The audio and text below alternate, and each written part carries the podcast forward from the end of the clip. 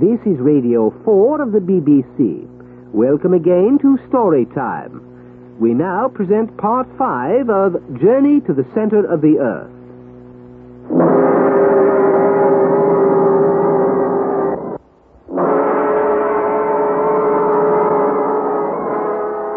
We present Bernard Horsfall as Harry Lawson and Geoffrey Banks as Professor von Hardwig in A Journey to the Center of the Earth, the novel by Jules Verne, adapted for radio in eight parts by Howard Jones. Part 5 The Battle of the Monsters. If you have followed my story to this point, you will recall that my name is Harry Lawson and that my uncle is the celebrated German scientist, Professor von Hardwig. I have told you how we chanced upon a fragment of ancient parchment bearing some mysterious runic writing, and how this led us to follow in the footsteps of a 16th century alchemist named Arne Saknussemm into the crater of an extinct volcano in Iceland called Snæfellsnes, and so on a perilous journey to the center of the earth. Perilous, did I say? Well, judge for yourself. At the outset, we all but died of thirst. Then, for four days, I was lost in the darkness of those subterranean passages a hundred miles beneath the surface of the earth and driven to the verge of madness.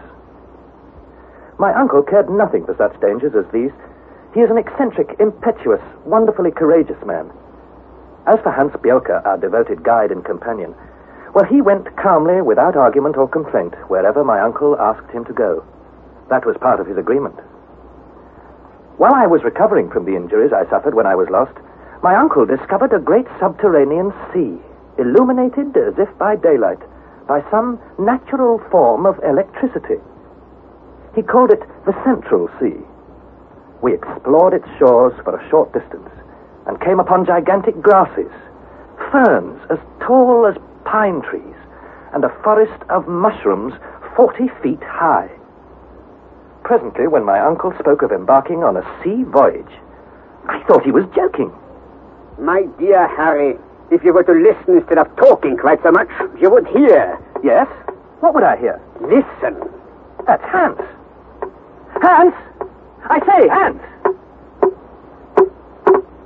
Hans, what are you doing? You speak, Master Harry. What are you making? You like this?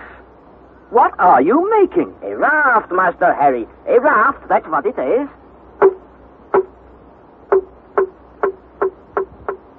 For some moments I was struck dumb with astonishment and awe. The half finished raft was made from lengths of a very peculiar wood, and a great number of joints, boughs, and pieces were scattered on the sandy shore. My uncle, who had followed me, beamed with satisfaction. What you see, my boy, is fossil wood. Here is pine. Here is a species of palm of the northern region, all mineralized by the action of the sea. Then it must be as hard and as heavy as iron. It certainly won't float, Uncle. Indeed. Well, there's no proof like the proof of demonstration. I will throw a piece into the sea. There. you are convinced? The fossil wood floated. It was incredible, but it floated.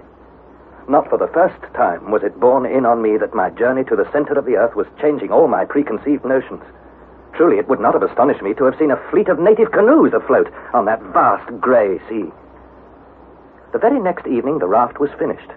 It was about ten feet long by five feet wide, and the beams, bound together by stout ropes, were firm and solid.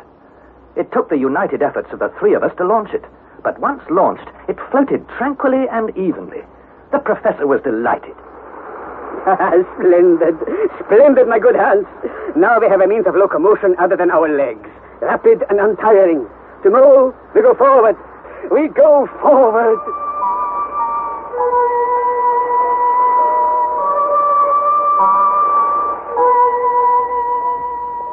On the next day, the 13th of August, we rose early.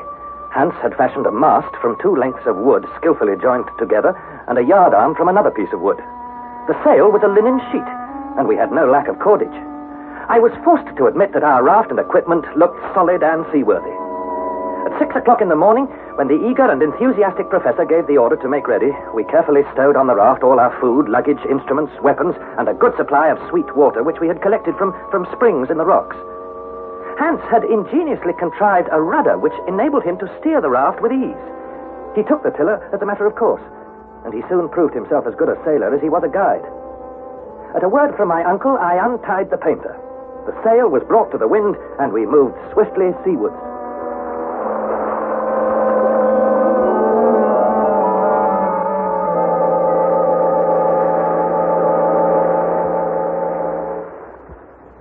Were our travels at last resumed. Once more we were setting out into the unknown. Just as we were leaving the little port where Hans had built the raft, my uncle, who was always very keen on naming newly discovered places, turned to Hans. What shall we call this place, Hans? Uh, our stream, the Hansbach, was named after you. This sea I have called the Central Sea.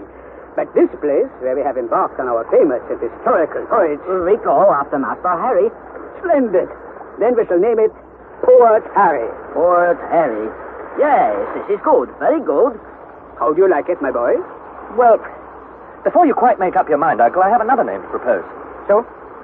What other name? Come, out with it. Gretchen. Gretchen? My goddaughter's name? Yes, Uncle. Have you forgotten I'm going to marry her? Dear me. Yes, I, I believe that is the arrangement. Port Gretchen will sound very well on our future map. Port Gretchen. This, this is good. Very good. Very well. Port Gretchen, let it be. Farewell, Port Gretchen. Farewell! Farewell! We left the shore with the wind blowing from the northward and eastward. We sped before it splendidly, and it seemed to me that the winds at that depth, a hundred miles down, were much more powerful than winds at the surface. Such speed, such speed. If we continue at this rate, we shall cover at least 30 leagues in the next 24 hours. Already the northern shore was fading away on the edge of the horizon. To east and west, the shores separated more and more, leaving the open sea before us. Soon, I could see nothing ahead but the apparently limitless ocean. Huge dark clouds cast their grey shadows below, shadows which seemed almost to crush the water by their very weight. Silvery rays of light, reflected here and there on odd patches of the sea, brought out a luminous sparkle in the wake of the raft. Presently, we were wholly out of sight of land. Nothing could be seen save the sea around us. Without any distant point to focus my eyes upon, I could have fancied that we were motionless, except for the phosphorescent sparkle in our wake. About noon, we ran into a mass of seaweed. Never were seaweeds so gigantic or so wonderful as those of the Central Sea. We swept past specimens three to four thousand feet long, looking like snakes stretching out far beyond the horizon. At last, night came, so the chronometer told us. But the luminous atmosphere was in no way dimmed. And whatever its true nature and cause, we realized that it was a phenomenon on which we could rely with absolute certainty. As soon as we had eaten our supper, I stretched myself at the foot of the mast and presently fell asleep. Hans remained motionless at the tiller. The wind being aft and the sail square, we ran steadily on. Almost as soon as we left Port Gretchen, my uncle had instructed me to keep a regular log of our daily navigation, with all the most minute particulars wind direction, weather conditions, speed, distance covered, in a word, every detail and incident of this extraordinary voyage. From this log, therefore, I can tell the story of our adventures on the Central Sea. Friday, August the 14th. A steady breeze from the northwest. We are moving fast, straight before the wind. There is a coast dimly visible to leeward. Nothing to be seen ahead. The extraordinary intensity of the light neither increases nor diminishes. The weather is remarkably fine. That is to say, the clouds have risen to a great height and are light and fleecy, floating in an atmosphere like molten silver. Temperature, 32 degrees centigrade. You think there are fish in this sea? No, Hans. Definitely not. No. Why do you think there are no fish? I think there might have been fish here once, just as there were animals on the seashores, but we saw no animals, only their fossil bones. Well, perhaps there are no fish. But perhaps also there are. We will see. Are you going to put a line down? Oh, yes. See, I have baited him with a little piece of meat, and now I throw him in. Now, we must wait and see. For a long time, we were disappointed. Then, at last, came a sudden hard tug on the line. Hans calmly pulled it in. So, there are fish in this sea. Oh, yes. Oh, splendid fish. Well done, Hans. It's a sturgeon, Uncle. Surely a small sturgeon. wait a moment, wait a moment. Give me time to put on my spectacles. So, now pass the fish to me, Hans. Dear me, how he slept. Ah, hmm. Flat head, round body, bony scales, especially at the lower extremities. No teeth, highly developed pectoral fins, no tail worth speaking of. No, no, no, it is not a sturgeon, my dear boy. Not by any means. It belongs to a family which has been extinct for countless ages. There are remains of such a fish as this in the Devonian rocks. A fossil fish, Uncle? Is that what you mean? A, a, living fossil fish? Yes, yes. Oh, to hold a living specimen such as this, to, to, to hold it in one's hand is enough to make a, a naturalist happy for the rest of his life. It is of the order Ganoides, one of the family of Cephalaspides of the genus Pterichthys. But it is unique, even among fossils. Why unique? It is blind, my dear boy. Not only blind, but absolutely without organs of sight. Oh, Hans, go on fishing, I command you. See if you can catch more, and still more. Very good, master. I fish again. Hans baited the hook and threw it back into the sea. This subterranean ocean must have been tolerably well supplied with fish, for in two hours we took a great number of pterichthydes, as well as other fish belonging to another supposedly extinct family, the Dipterides. All, without exception, were blind.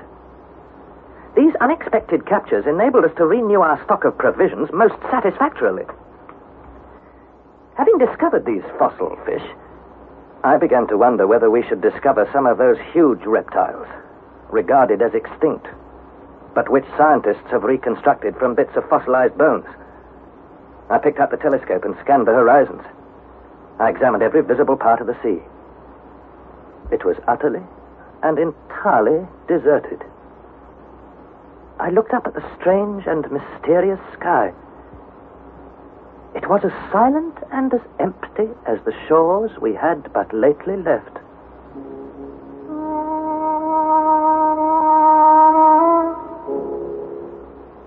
Saturday, August 15th. The sea retains its uniform monotony. The same leaden hue, the same eternal glare from above. The horizon appears to retreat before us as we advance. There is no sign of land. The professor is in one of his morose and unaccountable humors. He spends his time scanning the horizon at every point of the compass, and when the telescope is not raised to his eye, he assumes a, well, a Napoleonic attitude.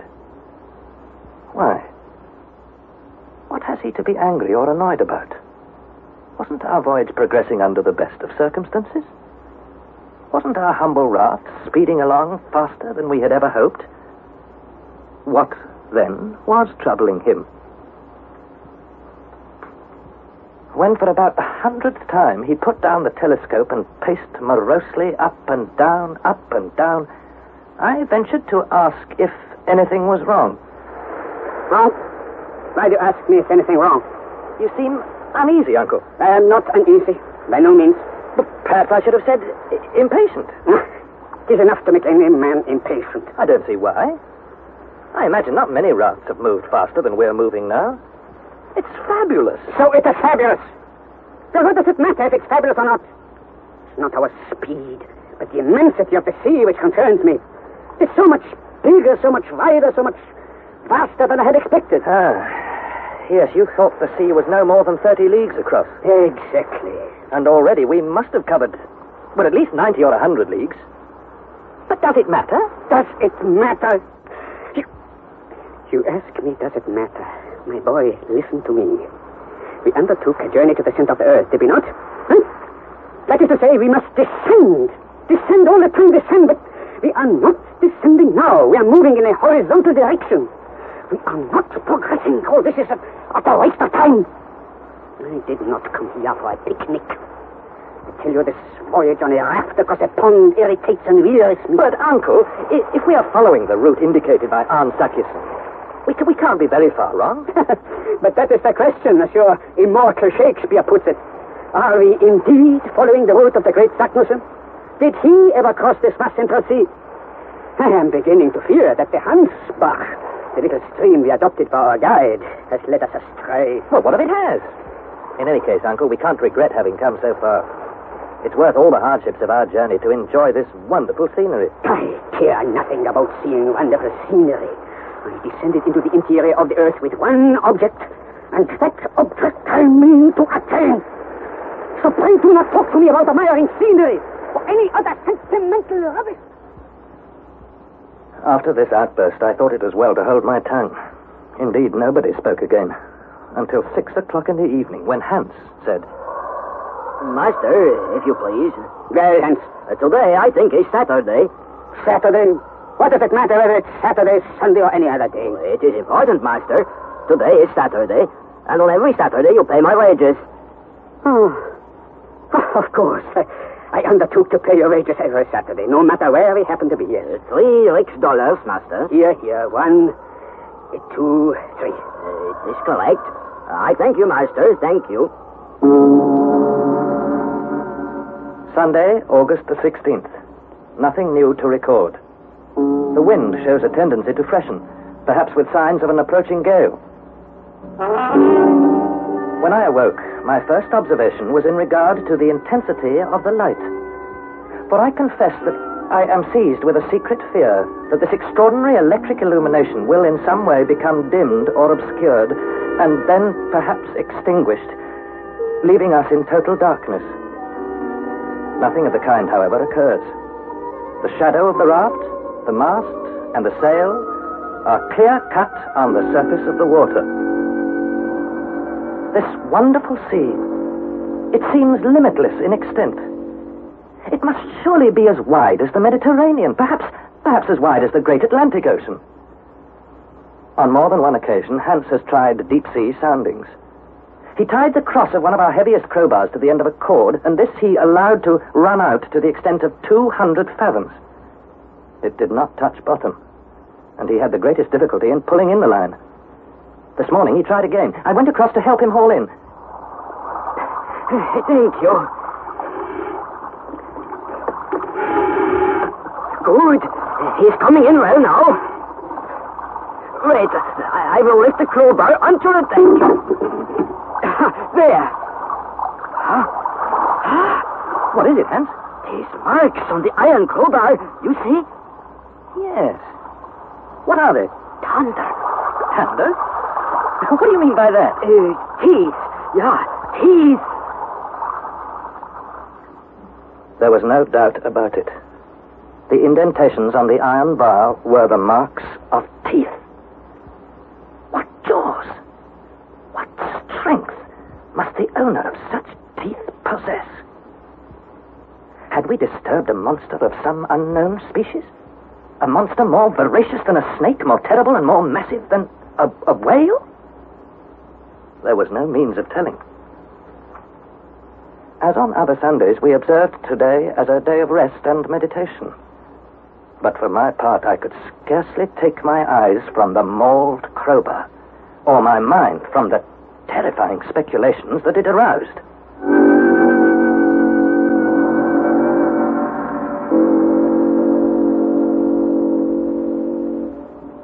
Monday, August 17th. I have been looking at the crowbar again, and truly I am terrified. Again and again I ask myself whether I am fated to face some gigantic reptile of ancient times. And again and again I answer, no. It doesn't seem possible. I just can't believe it. And yet these marks on the crowbar. Is there any doubt at all that they were made by the jaws of a monstrous crocodile? I fancy the professor in some measure shares my speculations, if not my fears, for after a close examination of the crowbar, he looked long and in all directions over this mighty and mysterious sea. What possessed him to leave the safe shelter of the land, I thought. And de- determined to be prepared for the worst, I examined our weapons and made sure that they were ready for use.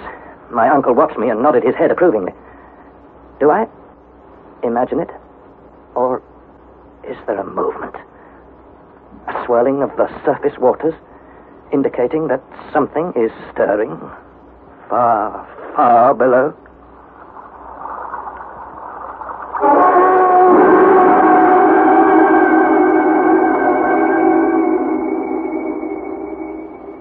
Tuesday, August the 18th. Today has passed with no incident worth recording. Now at last it is evening. We are drowsy and ready for sleep. There is no night, properly speaking, in these parts, any more than there is summer in the Arctic regions, as summer is generally understood.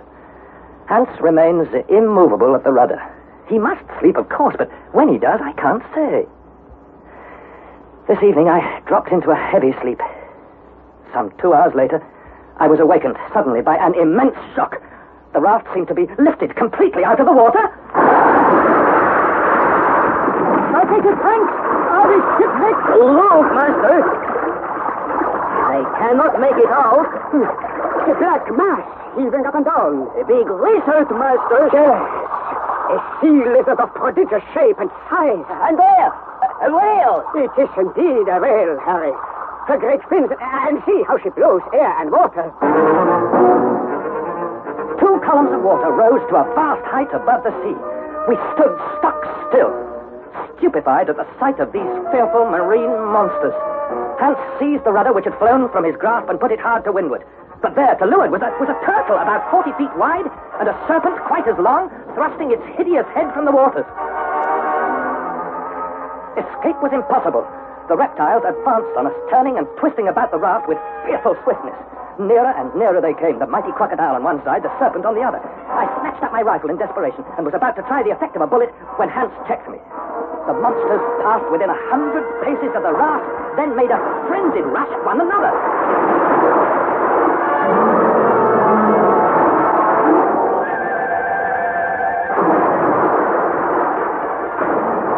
To me that the other monsters, the whale, the lizard, and the turtle, had joined this fierce and deadly struggle. I pointed them out to Hans, but he shook his head. No, no. Uh, I think it's best not to fire the gun, Master Harry. There are only two animals. And perhaps they do not see us. Only two, but Hans surely... right. Hans is right, absolutely right. I can see clearly through the telescope. Note down what I tell you, Harry. The first monster has the snout of a porpoise, the teeth of, uh, I will say, a crocodile, the head of a lizard. Such a description is apt to deceive us. I would say the most fearful of all antediluvian reptiles, An ichthyosaurus, or great fish lizard. But the other? What about the other? a serpent, a monstrous serpent concealed, as it were, beneath the carapace of a turtle. A sea crocodile. The plesiosaurus. Yes, yes, I'm well aware of that. Quiet now. I wish to concentrate on this wonderful spectacle. The monsters attacked each other with inconceivable fury, raising mountains of water and showering us with spume. Time and again we seemed on the point of being overturned. The combatants were joined together in a tight embrace so that I could scarcely distinguish one from the other. An hour passed. Two, three hours. Now the great beasts drew closer to the raft. Now they drew away. We crouched, ready to fire instantly, though I, for one, had no hopes we might wound them or scare them away. Suddenly, both monsters vanished under the waves.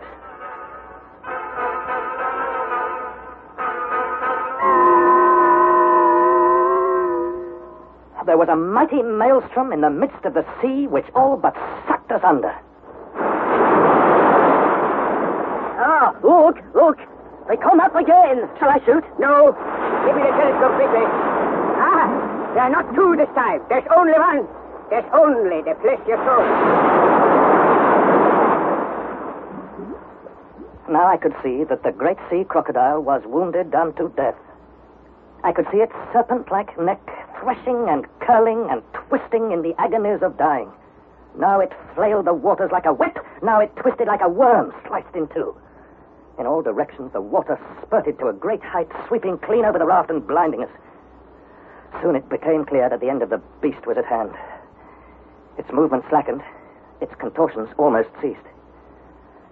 At length the body lay inert on the now calm and placid waters. And I thought, so much for the plesiosaurus. But what about the victor? The ichthyosaurus? Has he gone down to some undersea cavern to rest and lick his wounds? Or will he reappear to destroy us?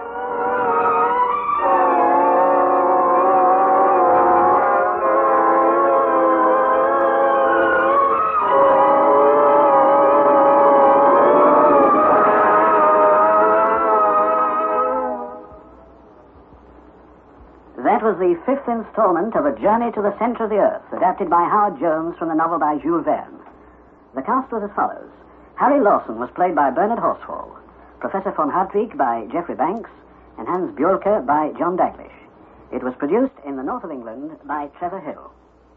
You'll be able to hear the sixth installment of this serial at 5.25 next Thursday in Storytime on Radio 4, and that's called The Hurricane.